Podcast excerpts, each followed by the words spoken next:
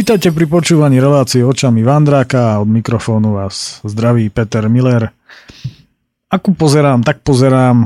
Vidím, že tu máme ďalšie jubileum, tentoraz 60. v rámci tejto relácie. Nedávno bola 5 zešatka a máme tu 60. No a k tej 60 ešte nejaké veci spomeniem. Myslím, že to bola minulá relácia, v ktorej som spomenul, že možno už Vandrák nebude pokračovať. No a keďže dnes je na to priestor a viem o trošku viacej, tak sa k tomuto uh, idem za chvíľku vyjadriť. Uh, keď táto relácia vzniká, je ešte apríl, do júla, keď ju budete počúvať, myslím, že to vychádza na 5. júla, ak sa nič neudeje, toto budete teda 5. júla počúvať s najväčšou pravdepodobnosťou No a keďže je už spomínaný apríl, keď táto relácia vzniká, tak ja ešte momentálne presne neviem, čo bude uh, vtedy v júli. Fakt je ten, že uh, vyzerá to tak, že táto relácia si dá pauzičku. Aká bude dlhá, to vôbec neviem. Táto príprava tohto vandráka je veľmi, veľmi náročná časovo, pretože si to musím najprv napísať a práve o toto ide. Takže e, v najbližšej dobe dostanú priestor iné moje relácie. E, no a e, Vandrák potom hádam niekedy bude pokračovať. Kedy to bude?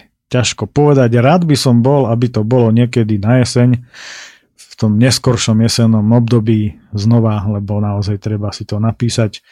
Možno to bude skôr na jeseň, možno neskôr a pokiaľ do toho vlezú opäť nejaké životne dôležité veci, tak e, toto, čo som teraz povedal, e, platiť nebude. No, e, neviem, či sa z toho dokážete vysomáriť, ja teda vôbec nie, ale to je, to je zatiaľ všetko, čo k tomuto naozaj môžem povedať. No, Každopádne v júli budem múdrejší, tak potom hádam v niektorej z relácií, ako sú kovové pecky, relácia téma alebo oči prírody, spomeniem, čo bude s touto reláciou. Môžeme sa takto dohodnúť. A ešte jeden detail. Vyzerá to, že tie e, ďalšie relácie, ktoré ktoré momentálne nedostávajú priestor v rádiu a ktoré ho kedysi mali, veď sa môžete pozrieť do archívu, tak um, budú vysielané v rovnakom vysielacom čase ako táto relácia. Pokiaľ teda nebudú dlhšie a Peťo to nebude musieť nejak inde presúvať. To ešte ale uvidíme. Nechajme sa teda prekvapiť. E, nie každé prekvapenie býva zlé. No a um, mohol som sa o tom presvedčiť aj na Vandri, e, o ktorom bude dnes reč kde tých prekvapení a takých, ktoré prišli z nenazdajky, bolo celkom dosť a všetky boli veľmi príjemné. Poďme sa teda vybrať peši z Tisovca cez Voniacu a e, Muránsku planinu do Muráňa. Táto krátka dvojdňová túlačka, ktorá sa dá s prehľadom absolvovať za jeden deň, vznikla veľmi z nenazdajky. Keď som sa s pánom Spišiakom z Tisovca z občianskeho združenia Zubačka telefonicky dohodol, že spolu o Zubačke nahráme rozhovor do relácie téma na Slobodnom vysielači, napadlo ma, že by bolo dobré spojiť to so spaním pod čirákom. Ukojil by som tým aspoň čiastočne svoju chorobnú závislosť od spania v prírode.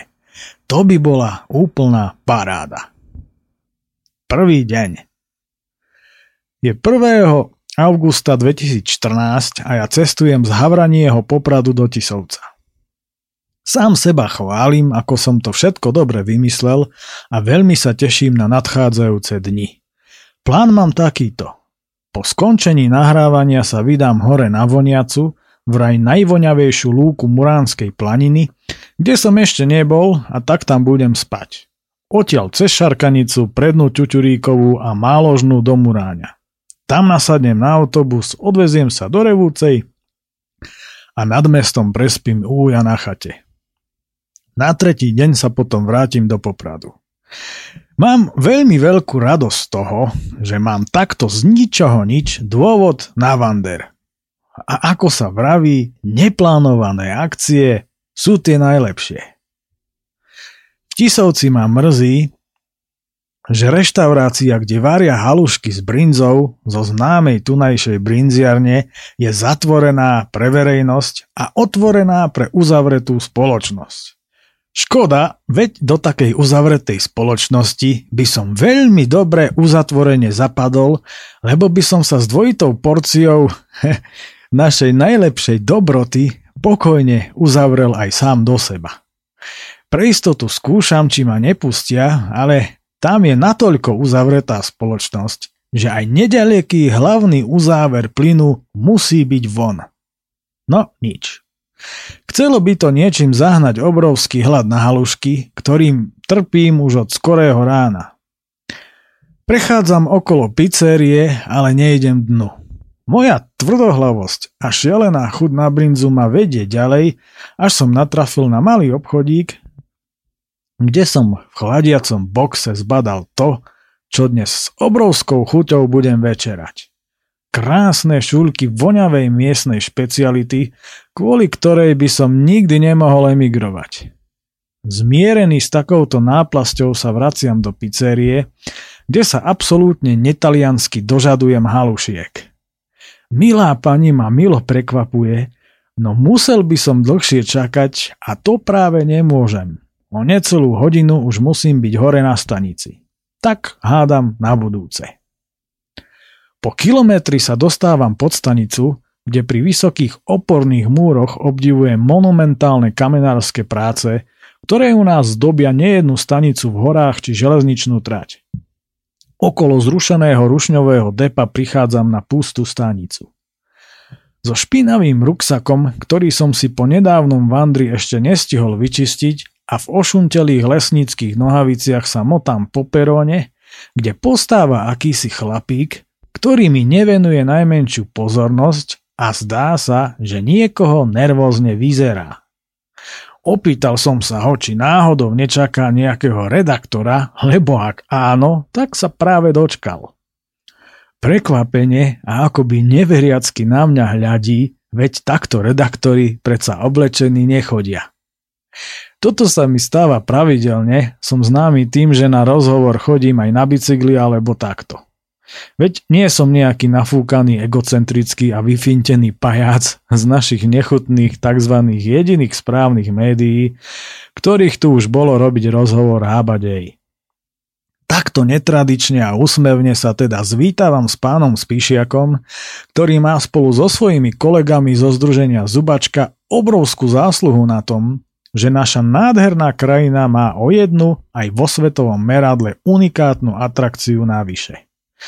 Aby som neprišiel na prázdno, dávam mu do daru unikátnu starú knižku z roku 1917 Parní kotle a turbíny, ktorá mi je doma na nič, keďže ja veru žiaden historický parný kotol nemám a turbínu už vôbec nie. Stačí mi plynový sporak. Najprv chvíľu debatujeme o všetkom, čo sa týka železnice a je veľmi potešený, že sem konečne prišiel redaktor, ktorý sa vyzná v železnici a vo všetkom, čo s ňou súvisí, čo mu veľmi lichotí. Keď som mu ešte povedal, že na to mám aj dokonca dva druhy papierov zo školy, očividne z neho opadajú všetky zvyšky vnútorného pnutia a okamžite si padáme do noty. Ukázalo sa, že sa dokonca poznajú s mojím ujom z Revúcej. Zaujímavý a jeden z najpríjemnejších rozhovorov, aké som v živote robil, príjemne plinie a po jeho skončení mi ukazuje veľké štosy kníh, ktoré dostali do daru od železničných nadšencov. Už to nemajú kam dávať. Bolo mi predvedené aj pekné funkčné modelové kolejisko v mierke 1 120, tzv. TT, z ktorého si robím pár fotiek – a z ktorého mi utkvela v pamäti najmä krásna motorová rosnička našich bývalých československých štátnych dráh. Nárad prichádzajú rôzne technické zariadenia, ktoré sú mi osobne predvedené a nakoniec si ideme ošáhať a prezrieť zlatý klinec nášho programu mohutný párny ozubnicový rušeň.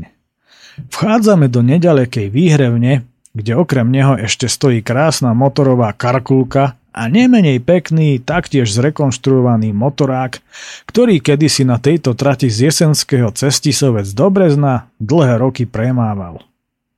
Dostáva sa mi veľa zaujímavých informácií, ktoré si možno vypočuť v rádiu v archíve relácie téma.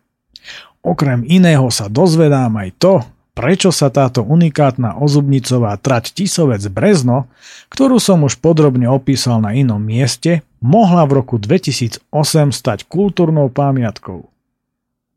Zaujímavé je aj to, že na základe jedinečnej akvizície ozubnicového párneho rušňa zo zrušenej rumunskej ozubnicovej železnice sa táto železničná trať stala jediným miestom v Európe, na ktorom si je možné v plnosti vychutnať dávno zabudnutý zážitok z jazdy ozubnicovým párnym vlakom na železnici normálneho rozchodu. Občianske združenie Zubačka totižto každoročne organizuje niekoľko jazd po tejto nádhernej trati, vedúcej divokou prírodou v hlbočinách doliny Furmanec vo Veporských vrchoch. Po dostatočnom poobdivovaní parného skvostu nastupujeme do súpravy prastarých historických, vzorne zrekonštruovaných dvojnápravových vozňov s drevenými lavicami. Touto súpravou sa je možné odviesť vo výnimočné dni, uvedené na stránke združenia. Pri obdivovaní nedávno zrekonštruovanej točne sa napokon lúčime a ja tomuto statočnému človeku ako aj celému združeniu prajem všetko dobré, nech sa im všetky plány vydaria. Pretože, ako som sa dozvedel, štát je ako vždy celý v úvodzovkách horlivý pomáhať podobným aktivitám, čo ma pri neustálej vlastizradnej politike vôbec neprekvapuje. Na renováciu tu okrem iného ešte čakajú aj historické nákladné vozne. Keďže sa už nachádzam na zelenej značke, dokumentujem ešte v krásnom počasí s jedným bielým mráčikom stanicu. Zelená bude strmo stúpať až nad Ľavkovo a tak ešte chvíľu stojím na západnom zhlaví stanice a vnímam taký ten spomalený a ospalý pokoj, ktorý tu všade vládne. Úplné ticho narušil len odjazd dvojnápravovej krabičky smerom na Rimavskú sobotu. Táto socialistická pomsta vedľajších tratí s otrasnými jazdnými vlastnosťami, teda aspoň z pohľadu cestujúceho, známa pod rôznymi nelichotivými prezývkami ako šukafón, jazdí snať všade. A vnútri vo výhrevni odpočíva krásny a starý štvornápravový motorák ktorý tu kedysi jazdil. Zabáčam doprava a stromým svahom Čremošnej sa rýchlo dostávam nad mesto. Čaká ma poriadny telocvik, pretože na vzdialenosti 3,6 km ma čaká prevýšenie 620 metrov. Z priľahlých lúk sa mi naskytá plastický pohľad na majestátnu hradovú. Na okraji strmého závozu ma neskôr uchvacuje ohromný a veľmi starý bučisko s množstvom hrubánskych konárov v hustej korune. Nedá sa inak a preto pod ním chvíľu stojím a nabíjam sa pri pohľade do spleti prastarých drevených lúk. Onedlho vychádzam na lúkach na ľavkove. Na konci rozľahlej lúky sa nachádza gazdovstvo. Stúpam nahor, až sa povyše na diaľku dávam do reči s gazdom, ktorý tu pasie. Pýtam sa ho, či v studničke pod voniacou tečie voda. To nevie a tak trvá na tom, aby som išiel k nemu a natankoval si do fliaž u neho v kuchyni. Má tam zavedenú pramenitú vodu. Také niečo sa neodmieta a tak sa s milým človekom poberám naspäť dolu na malebnú laznícku usadlosť obklopenú jabloňami a hruškami, v akej by som raz chcel žiť. Chvíľku sa rozprávame, potom pekne poďakujem a stúpam hore strmými pásienkami. Sranda je, že tu rastie okrasný strieborný smrek. Dávam si ďalšiu prestávku, pretože si to vynútil krásny pohľad. Pekne odtiaľ to vidie celú juhozápadnú časť masívu Strelnice, kde hore nad strmými skalami presvítá voniaca, kde dnes budem spať. Nad dolinou, kde tečie potok Slavča, sa tiahne kozí chrbát s náhodnými lúkami a lazmi, ktorý zakončuje zalesnený hajnáš. Na horizonte odtiaľ to pekne vidieť aj strminu, ktorou sme sa s tomuši týmom pred rokom štverali z lesnej cesty na červenú značku v neľutosných horúčavách v rámci vandru 3,5 dňa vo vyhňach Rudohoria.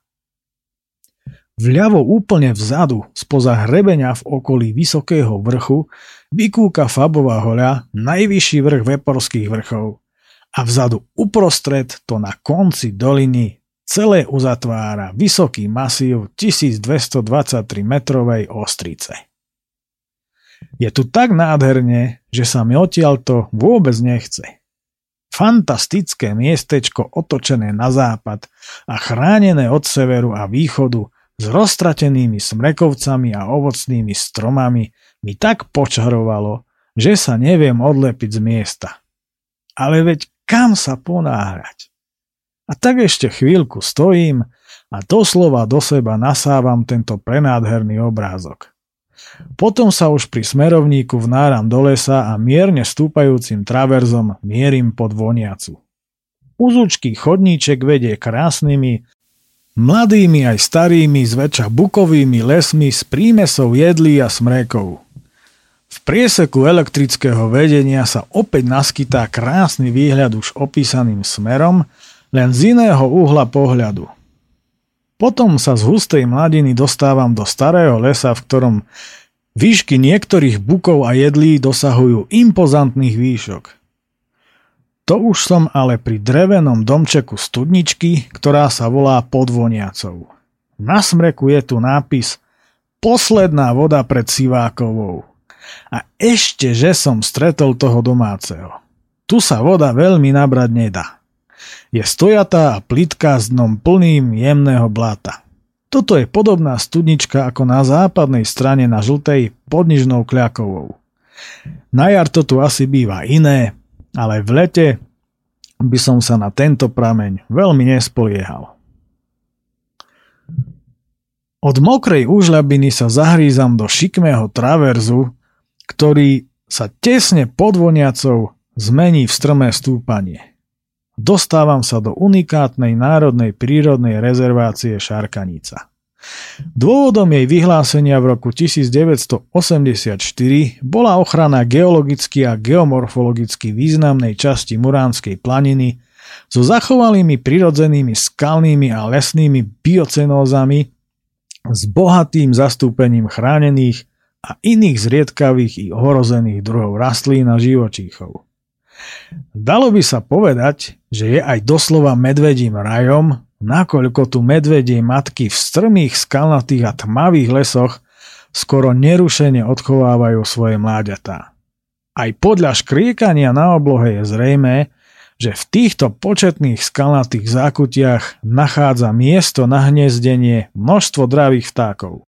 Táto krásna rezervácia sa tiahne ponad Martinovú dolinu nad horáreň Paseky pod Macov vrch a ponad zadnú Slávču až po okruhlu.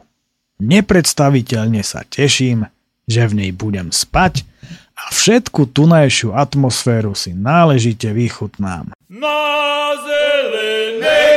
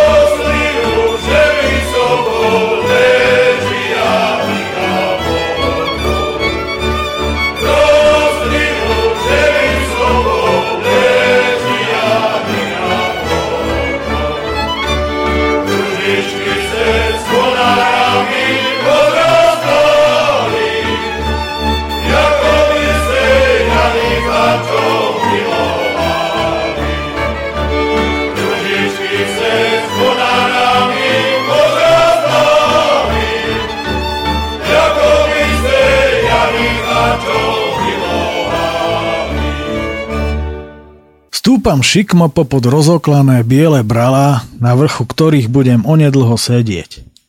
Teraz si však všímam spoločenstva rastlín, ktoré sa tu nachádzajú. Táto, takmer väčšine vyhriata vápencová juhozápadná strana strelnice, plná kameňov tu zrejme pritiahla všetko teplomilné rastlinstvo, ktoré sa na Muránskej planine vyskytuje. A prechádzajúca vretenica cez chodník naznačuje, že nie len rastlinstvo. Úzučký chodníček sa kľukatí okolo stromov s krivými kmeňmi, ktoré ho ako keby držali v tomto mimoriadne strmom zráze. Po chvíli sa stáčam doprava a po krátkom a veľmi strmom stúpaní sa ocitám na okraji mnou vytúženej lúky voniacej. Vychádzam viac na lúku a na pravej strane mi do očí okamžite udiera vysoký a veľký krmelec. Moja tulácka duša v ňom okamžite cíti príbytok a tak sa najprv vyberám k nemu. Keď som sa po prednej strane otočenej na lúku a guchate vytrepal nahor, zhodil som mu nepotrebné veci a vydávam sa na obliadku lúky. V jej strede stoja štyri krásne košaté a staré smrekovce opadavé a kúsok od nich stojí chata Tisovská voniaca, ktorú v roku 1946 postavil lovecký a ochranný spolok z Tisovca. Dnes sa o túto zrubovú chatu s krytou verandou stará poľovnícke združenie Voniaca, ktorého členovia pravidelne ručne kosia túto krásnu lúku. Tento voňavý názov lúka dostala vďaka vysokému zastúpeniu rôznych druhov kveteny a patrí medzi druhovo najpestrejšie a najzachovalejšie lúky Muránskej plániny. A práve tých masív Šarkanice a Strelnice ukrýva niekoľko, no práve táto patrí medzi najkrajšie lokality prístupné turistickým chodníkom. A je tu naozaj nádherne. Určite aj preto, že som sem prišiel podvečer. Tie hebké farby tu všetko tak pekne vykresľujú, až som sa tu do tohto miesta zamiloval a týmto činom nie som ani prvý, ani posledný. Pravidelné stretnutia tu totižto mávajú organizovaní turisti z Tisovca, Hnušte a Rimavskej soboty. Vedie tadiaľ to aj niečo ako náučný chodník s názvom za vôňami voniacej s príchuťou histórie. Ten, kto sa zaujíma o rastlinstvo na tejto nádhernej lúke, viacej sa dozvie z informačného panelu, ktorý je pripevnený na chate. Zlatý klinec programu, jednu z najkrajších vyhliadok slovenského rudohoria, si nehávam nakoniec, teda na teraz. Prichádzam na samotný okraj kolmých skál ku lavičke a stĺpu so štátnou vlajkou, mimochodom dvevejú aj na chate, a ostávam nemo, veď aj tak sa nemám s kým porozprávať, stáť po zbadaní famózneho výhľadu. Ako by z rogala sa dívam na všetky tie typické kopce Malohontu a Gemera. Neviem, kam sa mám dívať skôr, a tak si na pol hodinu sadám a dívam sa úplne všade. Naklenovský vepor, hradovú, kášter, ostrú, cisársku hoľu, slopovo, vzdialené bykovo a spoza vepra vykúka aj poľana. Krásne odtiaľ vidím aj sedlo Babina nad Klenovcom, kde som raz spal a spoznal tam veľmi dobrých ľudí. V duchu si sumarizujem, Koľko z tých všetkých kopcov, ktoré odtiaľto vidím, som už pochodil a ktoré ešte nie a kde všade som už spal. Nádherný pohľad je aj na ľavkovo, priamo podobnou a na samotu, kde som dostal vodu. Je to doslova naskok, ale s padákom samozrejme. Počuť sem odtiaľ všetky zvuky všetkého živého, čo sa tam nachádza, ako by to bolo len 100 metrov podo mnou. S že sa sem pri západe slnka vrátim, odchádzam na krátku prechádzku po okolí. Najprv sa vydávam kúsok po žltej, aby som nahliadol do Martinovej doliny.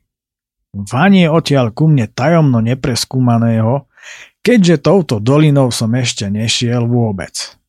Vraciam sa na malé sedielko a vydávam sa kúsok po zelenej, kadiaľ pôjdem zajtra. Len 2 metre od krížovatky chodníkov rastú krásne bedle všetkých vekových kategórií, ale pretože si s nimi nemám čo počať, ovoniavam tie najväčšie a teším sa pohľadom na túto utešenú početnú rodinku rastúcu po okrajoch chodníka. Po opätovnej prechádzke po lúke sa vraciam na vyhliadku, pretože už zapadá slnko.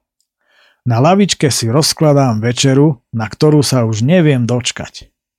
Nedaleko rastie krásna materina dúška a tak som čerstvý, chrunkavý chlebík, nahrubo natretý brinzou a výdatne obložený cibuľou, obložil ešte aj dúškou. To je tá najfantastickejšia kombinácia sama o sebe, a keď ju ešte jete niekde, ako je toto miesto, kde k vám doliehajú občasné cengnutia zvončekov a vy vidíte všetky tie doliny a kopce, na ktoré pomaly sadajú farby po západe slnka, je to lahôdka priam rajská. Opätovne robím niekoľko záberov, lebo kontúry Rudohoria sa krásne až impresionisticky vykresľujú a všetko sa neustále s prichádzajúcim súmrakom mení. Až som skoro zabudol na ďalší zlatý klinec dnešného večera. Dve dobre vychladené plzenské dvanástky.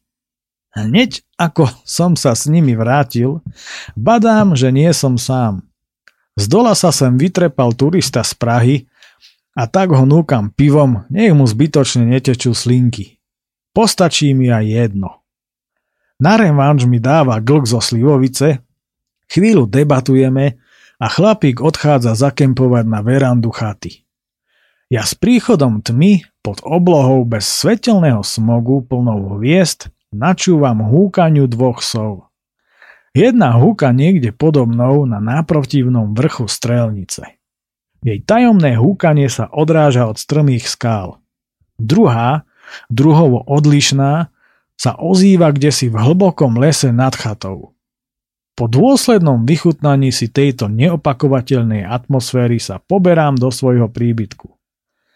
Na vrchu vysokej vrstvy sena si naťahujem karimatku, aby ma nepichalo do chrbta, vyzúvam sa, odkladám si svetlo aj budík hneď vedľa seba a pomaly vo výške 1025 metrov vo voňavom sene na voňavej voniacej zaspávam.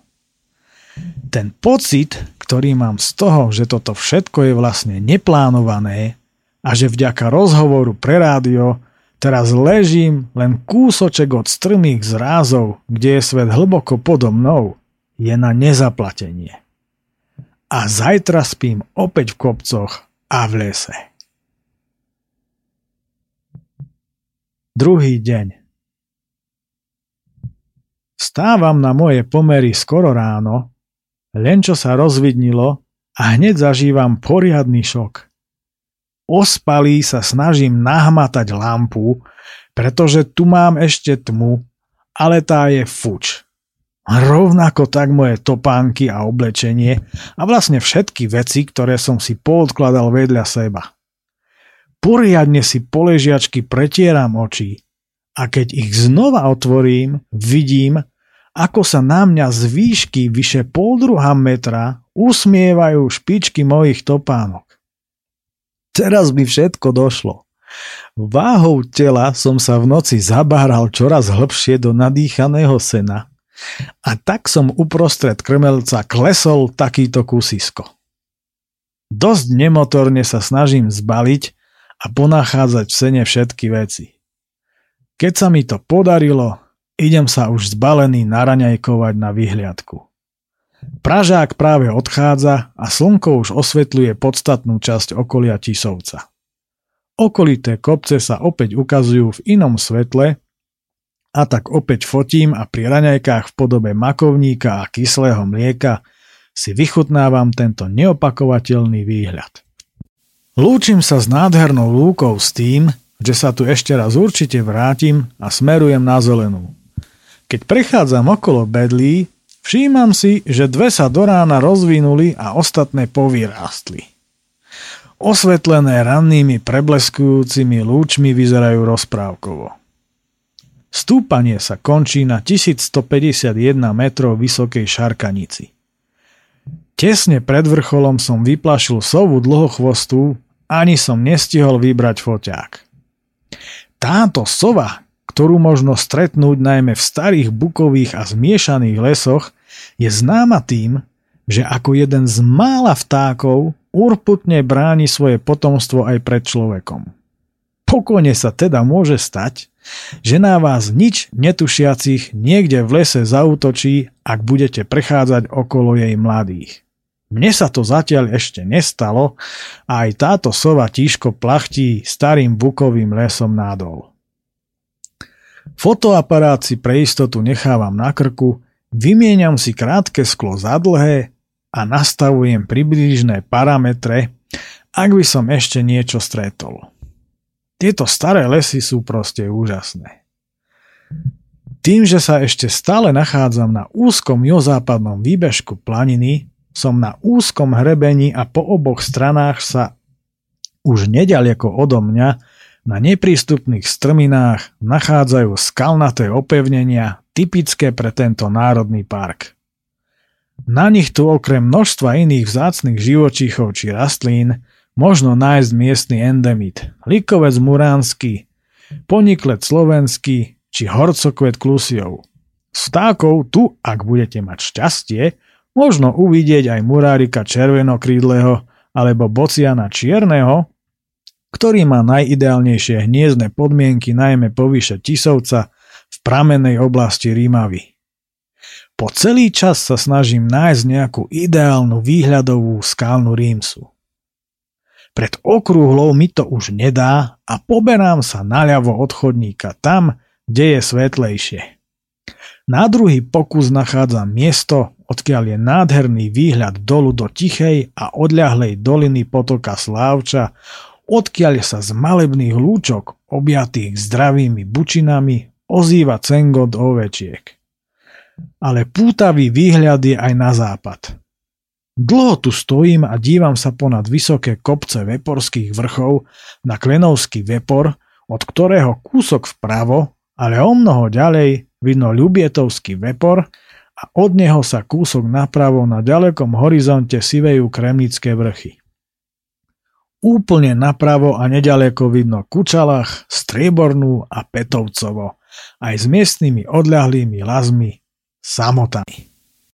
Vraciam sa na chodník, ktorý patrí medzi najmenej frekventované v najmenej navštevovanom národnom parku na Slovensku.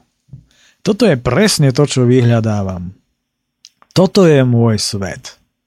Stretnúť tu človeka sa rovná zázraku, čo vidno aj na chodníčku vyšľapanom prevažne od zvery, ktorý sa tmolí pomedzi rozprávkové buky a smreky, až kým ma nedovedie na rozsiahle rúbanisko. Cez seba tu leží veľké množstvo stromov a ja rozmýšľam, kadiaľ ho obísť. Stromy ležia aj po bokoch a tak musím ísť cezeň. Len čo si odkladám foťák, tak presne podľa zákona schválnosti mám pocit, že ma niekto pozoruje. Otáčam sa doľava a vidím, ako ma kúsok odo mňa sledujú zvedavé srny. A mne sa zdalo, že tu predo mnou niečo prešlo. Museli zo zvedavosti zastať. Ani sa nepohnem a dlho im rozprávam samé komplimenty, lebo neviem, čo by som im iné povedal. Jedna z nich sa počase dokonca osmelí a ako inak zo zvedavosti podíde bližšie. Teraz je krásne nasvietená, slnko mám presne za chrbtom, no nemôžem sa ani pohnúť. Do čerta, to by bola výstavná fotka. V malej jamke mi ale začína trpnúť noha. Trochu sa pohnem a srna odbieha ku partii a tá sa vzdialila asi o 10 metrov. No nič, idem ďalej. Ako sa tak predieram cez tie množstva smrekových kmeňov a suchých konárov, správa zdvíham aj početnú vysokú. Veľký ruksak láme tenké smrekové konáre a tak už o mne vie celý les, čo ale v tejto lokalite a v mojej situácii je iba na osoch. Všímam si totiž, že nie som jediný, kto tadiaľ to dnes ide. V mekom čiernom blate jasne vidno stopy vedúceho, a podľa veľkosti stôp síce nešlo o najväčšieho medveďa, ale tých 200-250 kg mať mohol. Chvíľu idem lesom a potom zase nasleduje rúbaň. Keď sa to opakuje tretí raz, prestáva sa mi to páčiť. Tretí úsek je natoľko komplikovaný, že odhadom 300 metrov preliezam pol hodiny. Pred štvrtou veľkou smrekovou rúbaňou, tesne pred 1223 metrov vysokou ostricou, sa to už našťastie dá obísť. Vľavo si všímam akúsi zvážnicu. Samotný vrchol Ostrice obchádzam zľava a musím dávať veľký pozor, lebo tu niekde by som mal opustiť zelenú značku a zmeniť smer na východ, kde sa chcem napojiť na lesnú cestu, a dostať sa na prednú ťuťuríkovú. K tomuto smiešnemu názvu sa ešte vrátim. Len vydržte. Pomoci!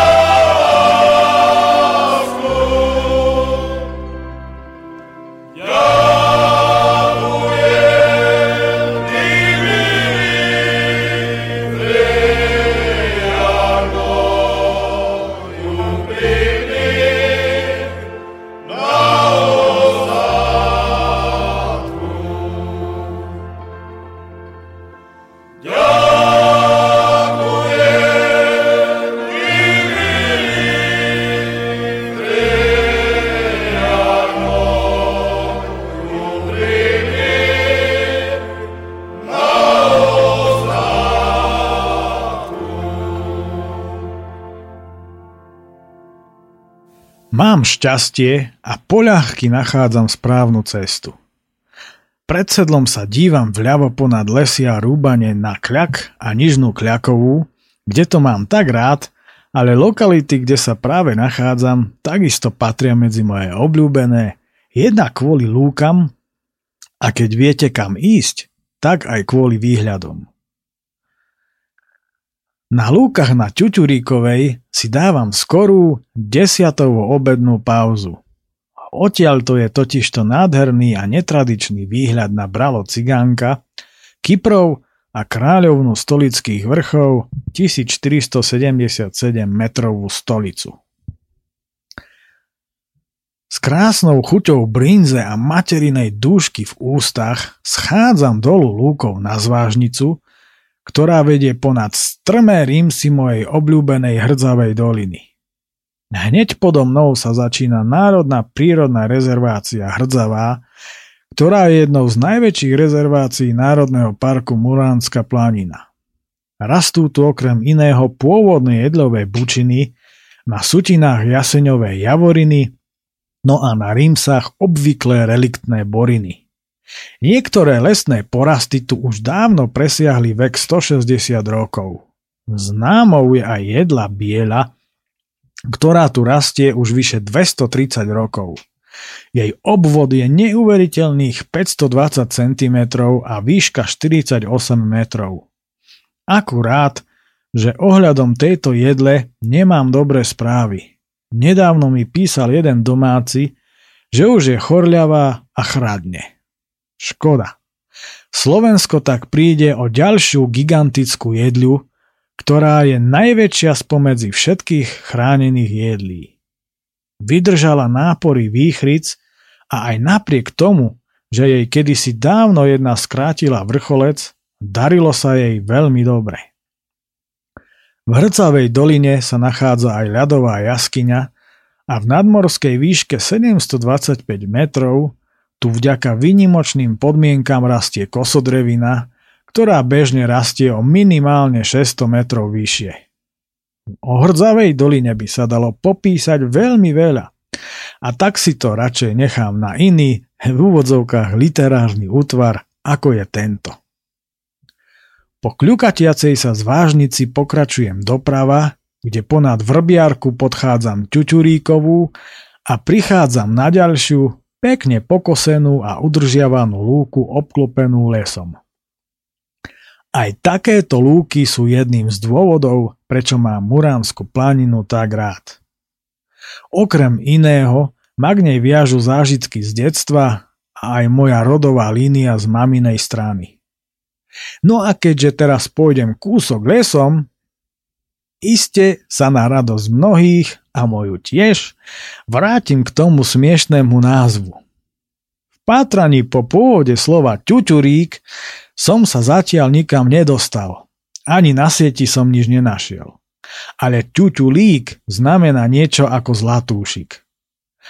Ale keď sme raz s kolegami z rádia išli z Čertovice cez Veľký bok do závadky nad Hronom, tak som im rozprával, že som raz na planine objavil lúky s takýmito názvami, ktoré na turistických mapách nenájdete a musel som tam ísť už len kvôli tomu názvu. No a teraz už bývalému kolegovi Maťovi Urminskému sa to tak zapáčilo, že po návrate vo svojej relácii nenásilný antiterorista slovom ťučurík označoval všetkých hlupáčikov a blbečkov, čím sa toto slovo zaradilo medzi jeho typické slová ako bakyštelec, fiškuntál a čučpajs, ako ho väčšina ľudí volá. Napojil som sa na lesnú cestu, ktorá vedie spod vrchu s príznačným názvom pre tieto lokality Macovho vrchu a pokračujem v klesaní, ktoré už od Ostrice nemá a ešte nebude mať konca kraja, pretože výškový rozdiel medzi Ostricou a Muráňom je presne 800 metrov. Lesná cesta sa kľukatí ponad ďalšiu unikátnu dolinu Muránskej planiny, Javorníkovú dolinu, ku ktorej ma viaže veľmi mnoho spomienok z detstva z prvej polovice 80. rokov minulého storočia. Kedy si dolinou viedla žltá značka, no od roku 1986 je do nej zákaz vstupu, nakoľko podlieha najprísnejšej ochrane v rámci Národnej prírodnej rezervácie Javorníková. Je to značne tmavá dolina a tak v nej rastú aj vzácne tisy a veľmi vysoké buky, javory a jedle. Pamätám si aj nádherné dekoratívne exempláre jelenieho jazyka. Veľakrát, keď sme boli v Revúcej, tak sme sem s otcom zašli. Raz sme nad sebou začuli veľký lomos a tak sme okamžite utekali pod skalnatý previs, na čo sa ponad nás prehnalo asi metrové skalisko, ktoré sa s rachotom zaradilo medzi ostatné na dne Javorníkového potoka. Vtedy sme mali veľké šťastie. Zažili sme tu aj búrku, zbadali nad nami padať vysokánsky starý strom a videli kadečo zaujímavé. V doline, či skôr úzučkej krasovej tiesňave, sú nádherné neveľké vodopády, množstva prastarých hrubých stromov obrastených machom a veľa hrubých kmeňov, cez ktoré bolo treba vždy preliezať. Takmer každý strom, ktorý tu na strmých zrázoch dožije, časom spadne na dno tejto nádhernej a divokej, strašidelnej tiesňavy plnej skalnatých zákutí, previsov a jaskyniek. Pod Máložnou sa dostávam na ohyb, kde sa cesta idúca východným smerom otáča na západ. Je odtiaľto veľmi pekný pohľad na Kohút, jednu z dominant tohto kraja. Z širšieho priezoru medzi stromami je zase malebný pohľad na Muránsku lehotu, revúcu Muránsku dolinu a priľahlé vrchy. Nikam sa neponáhľam, je príjemne teplo, tak akurát a tak chvíľku stojím. Po kilometri opúšťam lesnú cestu vysypanú bielým vápencom, po ktorej sa mi v kvalitných a pevných kanadách z Bardejova vyrobených pre norskú políciu kráčalo výborne, ale s galuskáčom by som sem určite nešiel. Schádzam na lúky nad Muráňom, odkiaľ je opäť neobvyklý a neopozeraný pohľad na Muránsky hrad a poludnicu. Túto útulnú a malebnú lokalitu povyše Muráňa mám v mimoriadnej obľúbe a tak si dávam ďalšiu brinzovo-duškovú prestávku a vychutnávam si pohľad na krásne lesy a lúky, na samotný Muráň a na začiatok príťažlivej Muránskej doliny. Mnoho takýchto a veľa iných scenérií z Muránskej planiny a jej okolia možno nájsť aj v nádherných fotoknihách známeho a vynikajúceho krajinárskeho fotografa Maroša Detka z Revúcej. Úplne pomaly, ľahkým samospádom sa blížim k Muráňu. Z tohto konca je dedina veľmi pekná a keby tu nežil ani jeden cigán, bol by tu úplný raj na zemi. Škoda, že toto prianie sa asi nikdy nevyplní a gemer cigáni úplne vyplienia keď sa nezjednotíme a ako národ s tým niečo neurobíme. Zakrátko po príchode na námestie prichádza autobus do Revúcej. Zaujímavý zážitok zažívam pri úvodzovkách kupovaní lístka. Keď dávam šoférovi peniaze a pýtam si lístok, zmeria si ma zablateného pohľadom z hora nadol, s úsmevom mávne rukou a vraví mi. Ser na to. Počas cesty mojou milovanou Muránskou dolinou sedím vpredu a s potešením sa dívam na stromoradia a jabloní pri ceste. Mám veľmi dobrý čas a tak ešte v meste idem v úhodzovkách prepiť ušetrené peniaze na nižnú, kde sa stretávam s kamarátom, ktorého som roky nevidel. Potom už cez železničnú stanicu smerujem nahor do Ujovej záhrady. Tam si odkladám veci a idem na huby. Večer si potom pochutnávam na plávkach upečených na peci a pozerám sa do mapy, kadiaľ som to vlastne išiel. No a potom tradične po prechádzke pred spaním, v rámci ktorej som sa díval na majestátnu hrdosť kohúta, si už zatmi v podkroví triedím nafotený materiál. Pod chvíľou sa zora naštvane rozbreše a tak schádzam nadol a zistujem, či sa sem nezakradajú cigáni. Po zistení, že brechala na nejaké zviera, ktoré sa náhli od studničky nahor, zaľahnem v objatí letných vôní, ktoré dnu vchádzajú cez dokorán otvorené okno a počas tejto liečivej aromaterapie letnej noci uvoňaný zaspávam. Tak toto by bolo e, v rámci dnešnej relácie e, všetko čokoľvek by ste mi eh, chceli napísať, tak pokojne budete môcť eh, učiniť na eh, starý známy a stále funkčný e-mail oči prírody bez mekčenia samozrejme zavináč gmail.com ktorá relácia pôjde v tomto vysielacom čase? Budúci týždeň to netuším. No buď to bude téma kouve alebo oči prírody to ťažko ešte teraz povedať nejaké rozhovory mám v tejto chvíli dohodnuté, či ale dotyční sa nezlaknú, že hm, hú, slobodný vysielač a um, podarí sa nejaký rozhovor uskutočniť, to ešte neviem, dúfajme, že áno. Ak sa tak stane, tak uh, určite sa budeme počuť v týchto reláciách, ktoré sa takisto tešia na to, aby mohli opäť uzrieť svetlo sveta. A táto relácia sa ukladá na letný spánok. Dúfajme, že nie aj na zimný. No, uvidíme, však som to spomenul v úvode. E, majte sa teda pekne, ehm, prajem príjemné e, prežitie e, letných dní. E, pre tých, ktorí navštevujú mučiarne nášho vzdelávacieho systému, prajem pokojný začiatok prázdnin a samozrejme celé prázdniny nech sú nabité všetkými možnými hlavne peknými zážitkami. Od mikrofónu sa s vami lúči Peter Miller, majte sa pekne a do počutia. Nemám tu kompars fujaru, ale zároveň na tom.